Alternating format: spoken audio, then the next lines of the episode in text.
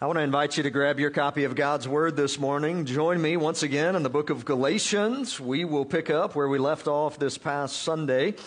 We're going to cover Galatians chapter 2, the entire chapter this morning. And so I want to encourage you to listen fast, and I'll do the best I can to talk fast. As we walk through the text this morning, I was reading in uh, a Gospels plan uh, that I'm working through right now in my personal time with the Lord. And I was reading this morning and it was talking about Jesus and his brothers and sisters. And, and I thought about it in relation to the text this morning because what we're going to look at is the reason that we as followers of Jesus can have hope that Jesus Christ and what he's done for us, his death on the cross, his resurrection, which makes it possible for our sins to be forgiven and for us to rest in that relationship with him. It hit me this morning. I wonder what it was like to be one of Jesus's brothers and sisters. Anybody ever thought that? It hit me this morning. I, I, don't know if you have brothers or sisters or not, if you have siblings, but I always like to joke. I have a younger brother that's 14 years younger than me, and he could do no wrong. But think about if Jesus was your brother. And not only that, he was the firstborn for Mary and Joseph, right? Some of you, I've heard the conversations that, uh, that you've said. It's like if the third kid had come along first, you'd have been done, right? Wouldn't have kept going. But can you imagine if Jesus was your first child? Perfectly sinless and righteous. You imagine being a brother or sister of Jesus. Now he cried. I mean, he did the things that normal kids do, but, but he was without sin. Can you imagine his parents saying, Hey, James, why can't you just be more like your brother? Imagine the reports they came home from school for all the rest of their kids. Talks too much, loud outbursts, doesn't pay attention well. Jesus, like an angel. You know, it's funny to think about, but yet, if we're honest for us as believers, our hope rests in Christ's perfect righteousness. In fact, that is our hope in this life.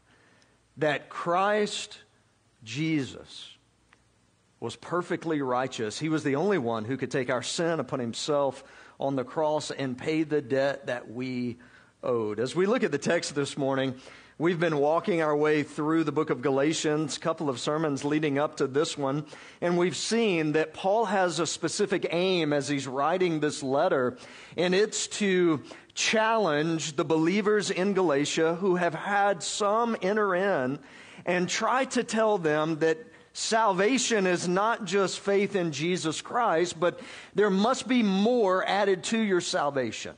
There must be more added to it for it to be authentic, for it to be real. And he's not talking here about the fact that our lives should be transformed because of what Christ has done. No, what he's arguing against in the book of Galatians is that you need faith in Jesus plus something else to be saved. And Paul has hinted at this already and said that is so far from the truth of the gospel of Jesus Christ. It is a false gospel. We're going to see in the first few verses, verses 1 through 14 this morning, that Paul is going to give us a little bit of narrative of his ministry and his interaction as he sharing the gospel of Jesus Christ to the Gentiles as they're coming by faith, trusting in Jesus for salvation, and some conversations that took place. And then we're going to focus our time this morning on verses 15 through 21. And I want to read for us chapter 2 of the book of Galatians. This is what Paul writes.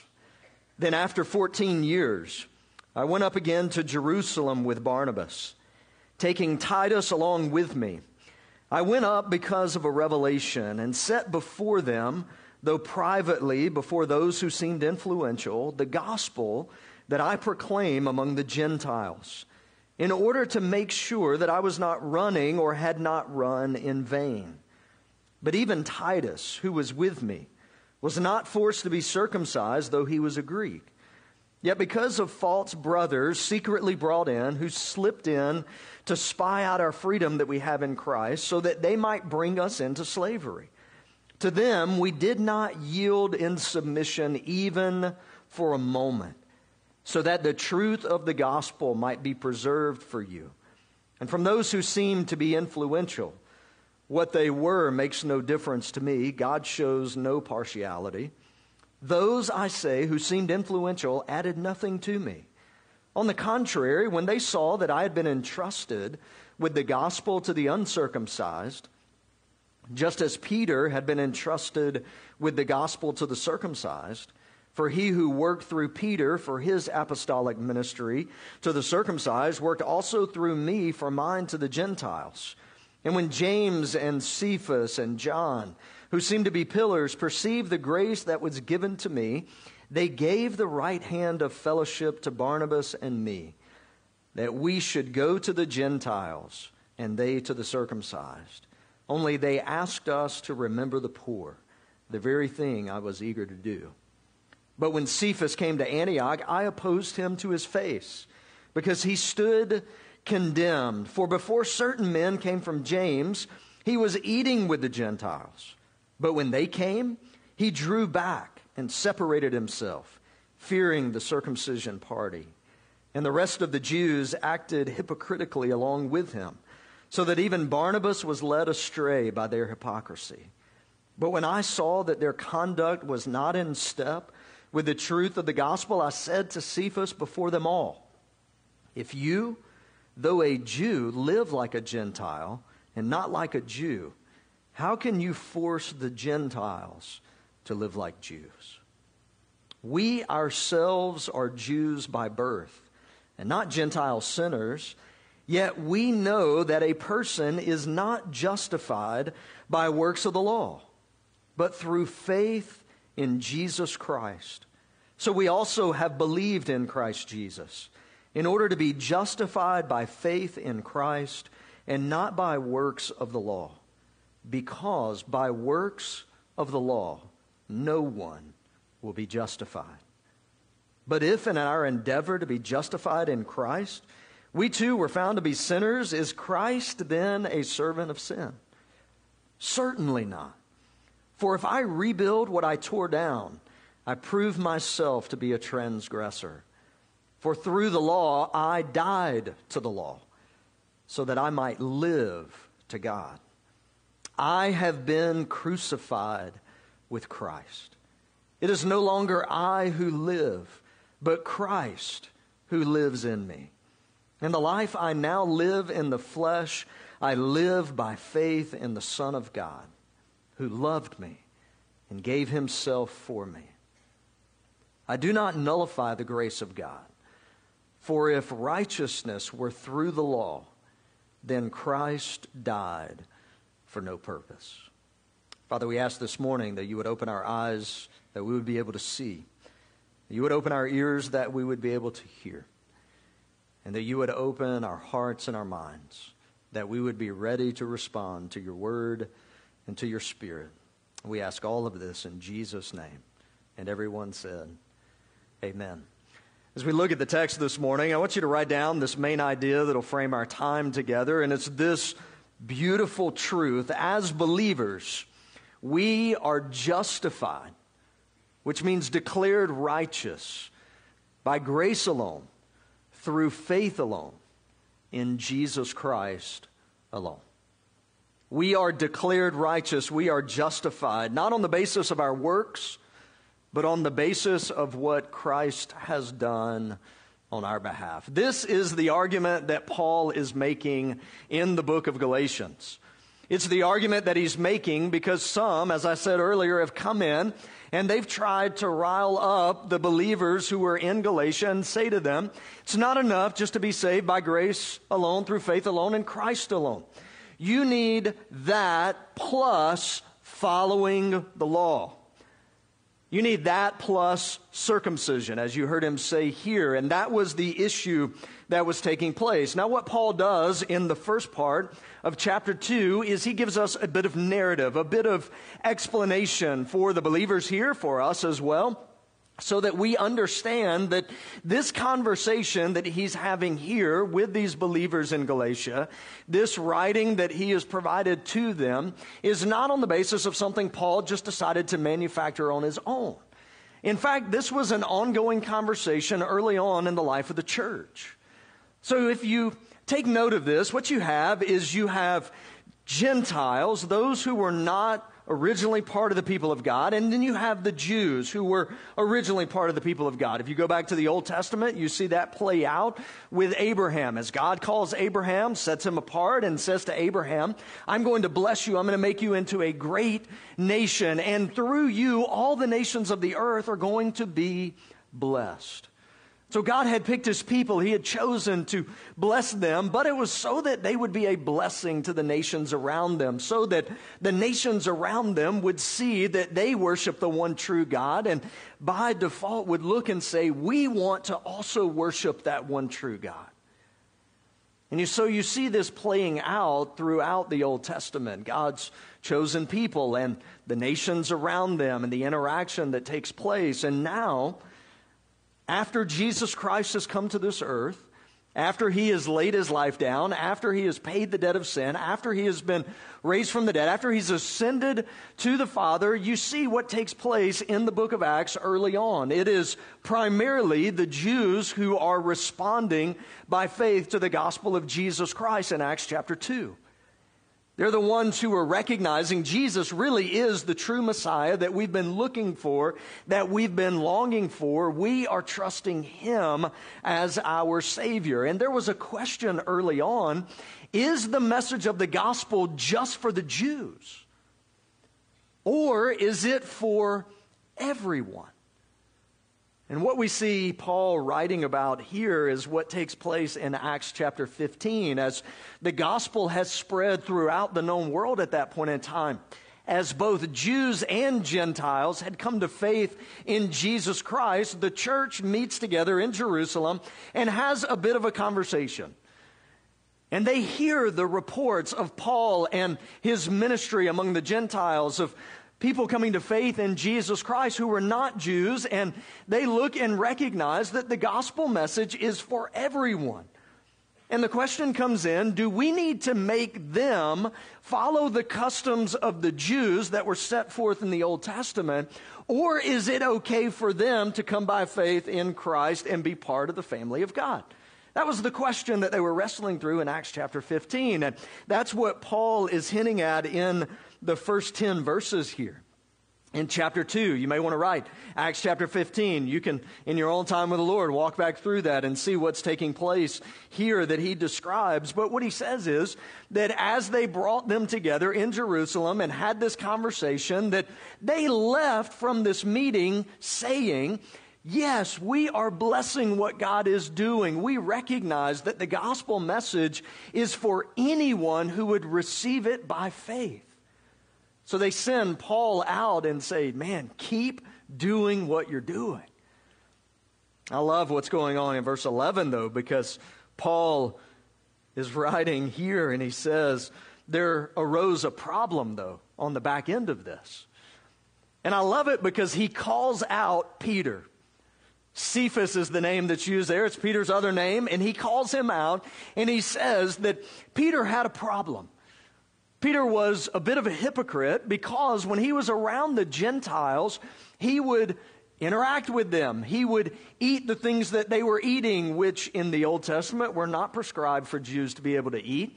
But then, when some Jewish believers would come along, he would back away from that. He would step away from the Gentiles and act as if he couldn't interact with them anymore. And I love what Paul says here. He's like, I confronted him to his face little early church argument, right?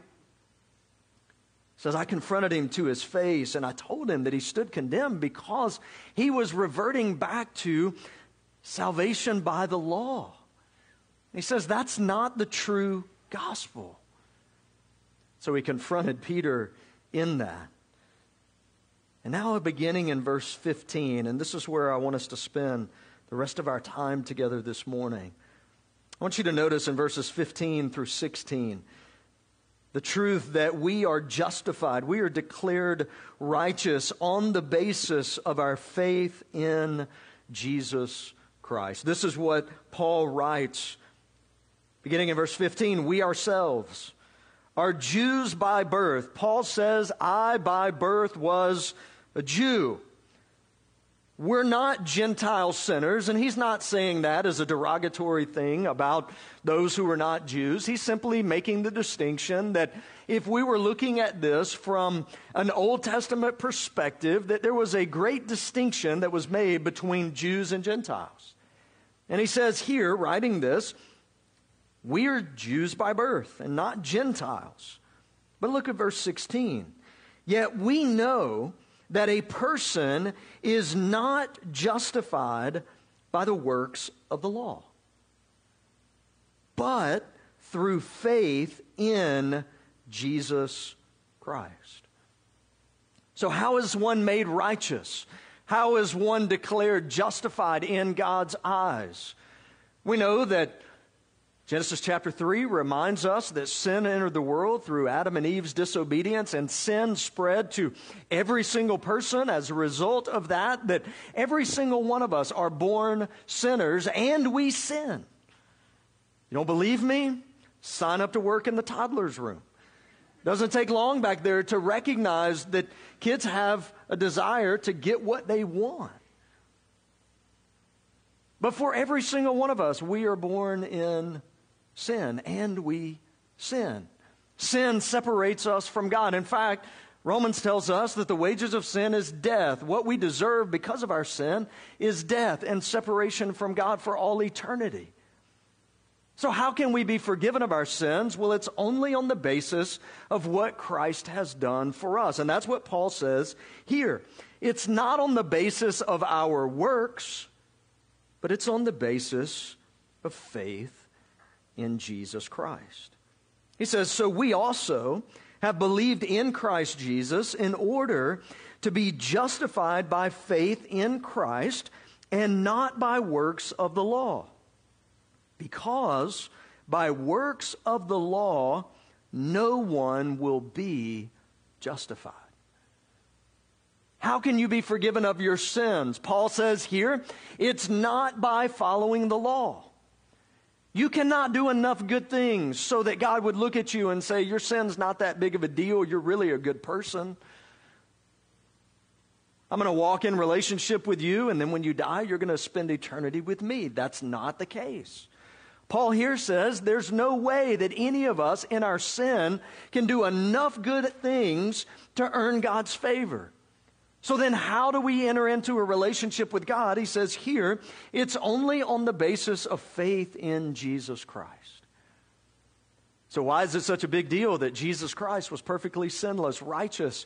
Because he was the only one qualified to take our sin upon himself and pay for that debt that we owed as a result of our sin. So, Paul says here the only way we can be forgiven of our sins be brought into the family of God, experience the abundant life of walking with the Lord is through faith in Jesus Christ. He's reminding these believers and he's reminding us that our hope is not in our good works, our hope is in Christ's finished work on the cross. You and I don't measure up, He does. You and I can't do enough good and perfect righteous things, but Jesus Christ did. So for us, we are justified. We are declared righteous on the basis of what Christ has done for us. You may be here this morning and you've never taken the step of placing your faith and trust in Jesus Christ for salvation. That for you today is the step that you need to take. There's no way that you can do enough good and righteous things for God to look at you and say, You're in, you are walking in relationship with me. It doesn't work that way. And Paul is reminding us here of that important truth. I want you to notice as we look at verse 17 and 18, Paul is going to follow up with this reminder. Is the second truth. We recognize our desperate need for a Savior when we understand the true purpose of the law.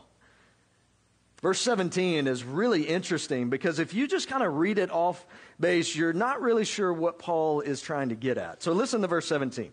But if in our endeavor to be justified in Christ, we too were found to be sinners, is Christ then a servant of sin? That's kind of an odd question, isn't it? You kind of have to trace through and figure out what's going on. But let me boil it down for you and help you understand that Paul is speaking to something that people often say. It says, if, if salvation is a free gift of God, that we don't have to earn it in any way, it's simply by faith in Jesus Christ, we are saved from our sins, then won't that create within us just a lax attitude about sin?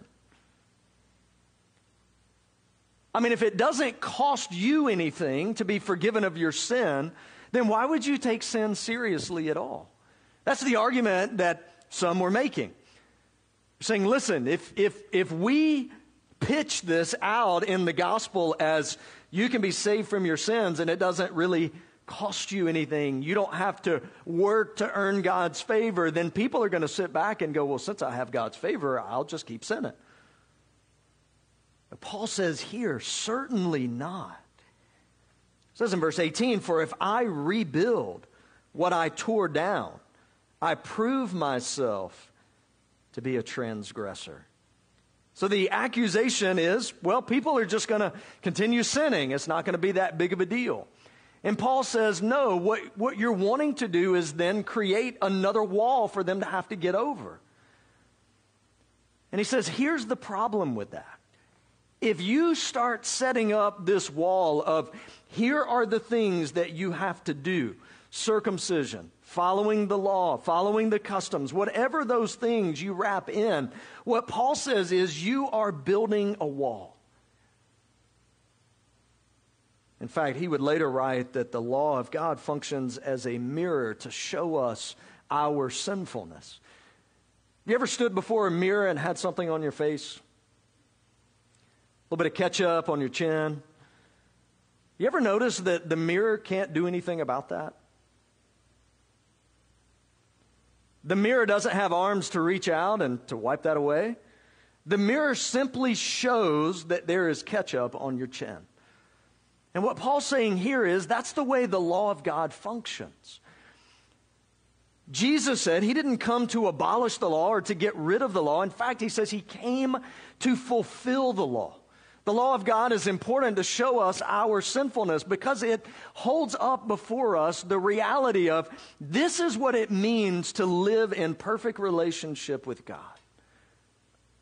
And the truth is, we look at that and go, there's no way we can do that.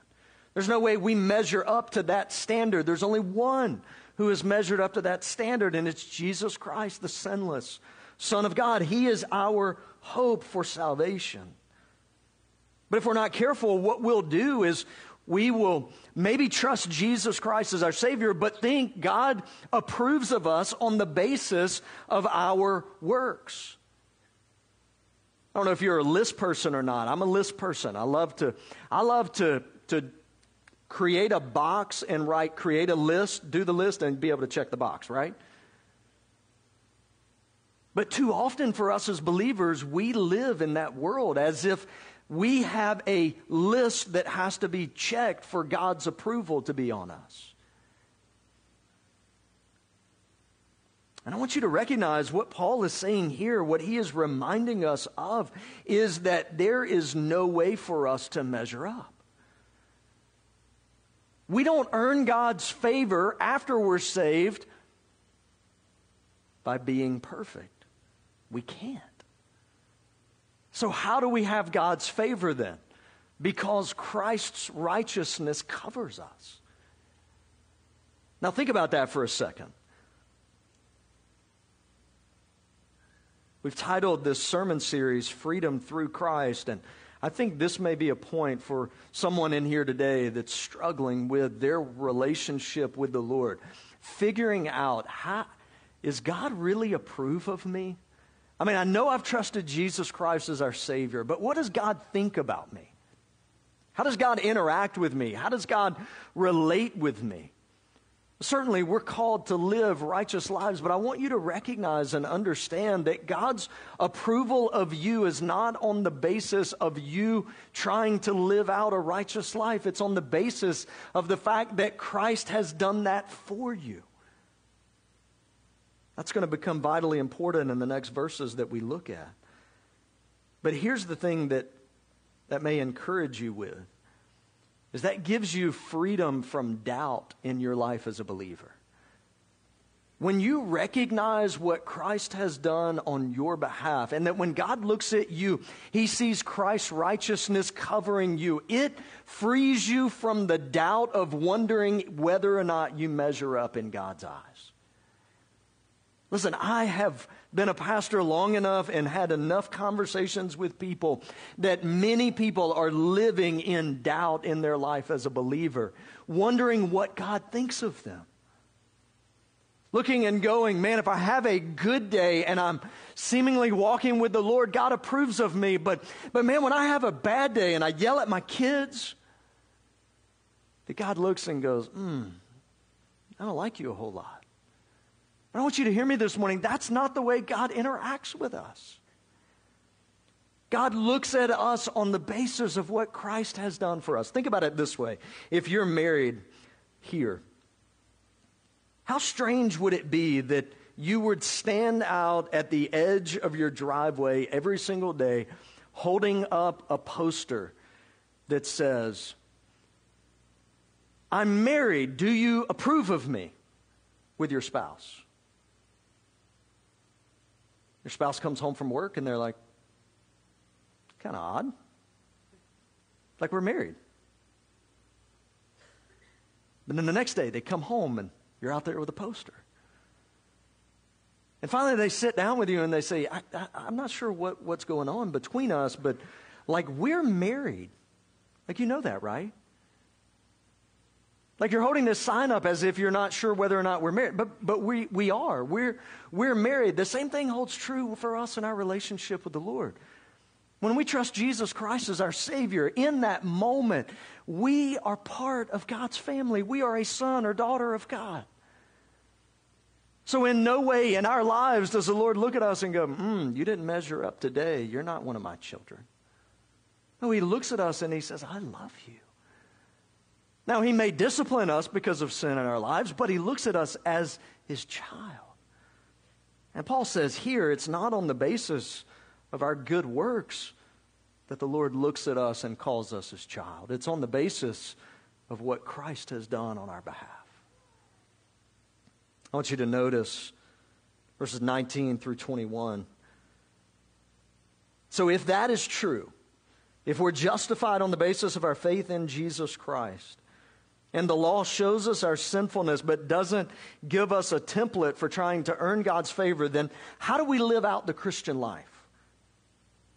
I want you to notice this third truth. We're called to live out the Christian life empowered by Christ in us, not dependent on our own strength. Notice what Paul says in verse 19 For through the law, I died to the law so that I might live to God. I have been crucified with Christ. So, how do we live out the Christian life? It is not I who live, but it is Christ who lives in me. And the life I now live in the flesh, I live. Notice what he doesn't say here. He doesn't say, I live by checking off all the boxes. I live by following the law. I live by keeping the customs in the Old Testament. It's not any of that. I live by faith in the Son of God who loved me and gave himself for me. I do not nullify the grace of God. For if righteousness were through the law, think about this, then Christ died for no purpose. If you could earn your salvation, why do you need Jesus? We need Jesus because we can't earn our salvation by works. In fact, it is only on the basis of what Christ has done for us. Well, what about living out the Christian life? Do we live out the Christian life earning God's favor through works? No, again. We live out the Christian life from the position of a child of God who is strengthened by Christ in us to walk in faith in our relationship with the Lord. So, will there be works in our life? Of course. But it won't be so that we can earn God's favor. It will be sitting from the position of having already earned God's favor and living out what Christ has done in us.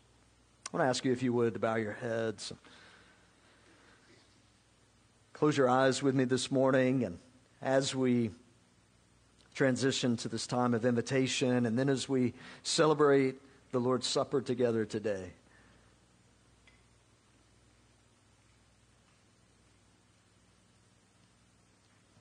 I want to remind you of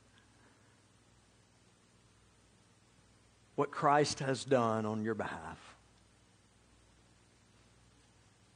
That he lived a sinless, perfect life, took your sin and my sin upon himself, paid for those sins, died on the cross, was buried, and rose again on the third day, securing salvation for us through him. Maybe you're here this morning and you've never taken the step of trusting Jesus Christ as your Savior. Maybe you've had the mindset that you've got to clean yourself up beforehand, that you got to do some type of work, some type of good thing before God will accept you. And I want to put an end to that this morning, put an end to that striving, to that uncertainty. That today, simply by faith in Jesus Christ, you can be forgiven of your sins, brought into the family of God, experience the abundant life of walking in relationship with your Creator, and experience the promise of life eternal with Him. Maybe that's the step that you need to take today. if it is, we would love nothing more than to help you take that step We'd love to talk with you after the service today, or maybe you want to fill out a connection card and check the box to speak with a pastor, or that you want to take the step of trusting Jesus Christ for salvation. We'd love to follow up with you on that. If you are a follower of Jesus here this morning, I want you to rest in what Christ has done for you. As we celebrate in just a moment his death on the cross, his blood shed for us, rest in that today. You don't have to earn God's favor. You have it on the basis of what Christ has done for you. Rest in that.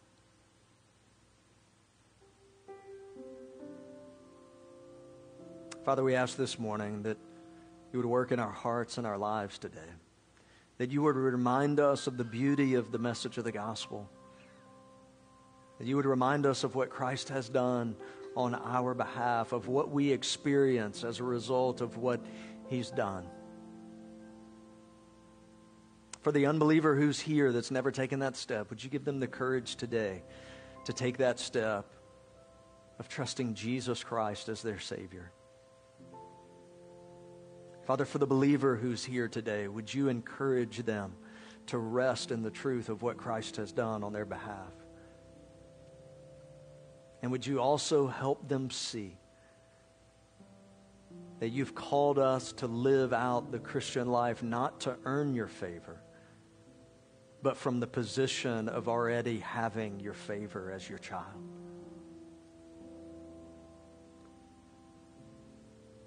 We ask that in Jesus' name. Amen. I want to invite you to stand if you would. We'll sing briefly and then we'll sit back down and celebrate the Lord's Supper together. Maybe you need to spend some time in prayer during this invitation. Maybe you need to pray with one of our pastors. We'd love to do that. You respond as the Lord leads.